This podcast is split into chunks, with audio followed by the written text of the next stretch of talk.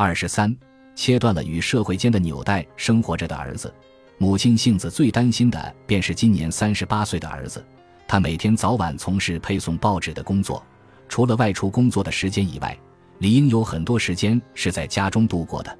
但是家人几乎见不到他的身影。除了吃饭的时间，他从不迈出自己的房门。房间内有电脑，他会使用网络与朋友交流，但除此之外，他几乎不与人直接交往。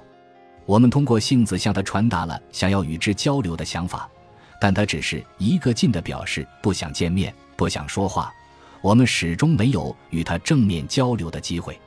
但性子表示，儿子虽然不愿与他人交往，内心却一直牵挂着母亲。他稍显愉悦地告诉我们，儿子对采访感到抗拒，可他昨天很难得地与自己对话了。你怎么考虑妈妈现在还有将来的生活？杏子对儿子说出这句话，他本想告诉儿子自己不可能永远照顾他，未想儿子的回答令他颇感意外。我会照顾妈妈的，照顾你怎么照顾我？杏子没多想就脱口而出。闻言，儿子低下了头。你觉得怎么做才能照顾妈妈呢？照现在的状态应该不行吧？杏子反复追问后，儿子明确的表示：“我正在考虑。”听到儿子说出自己正在考虑将来的事，杏子差点要问你是怎么考虑的，但一想到儿子好不容易开始考虑将来，还是不要给他泼冷水了。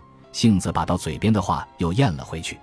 最终，我们也没能在采访过程中与杏子的儿子直接对话。他在家的时候也待在自己的房间中，即便在出入时与我们打了照面，也只是默默无语地回到房间里。对于儿子的这般表现，杏子只是一个劲的叹气。如果我们夫妇俩不在了的话，无精打采的伫立在阳台上的杏子，袒露了为人父母的真实内心。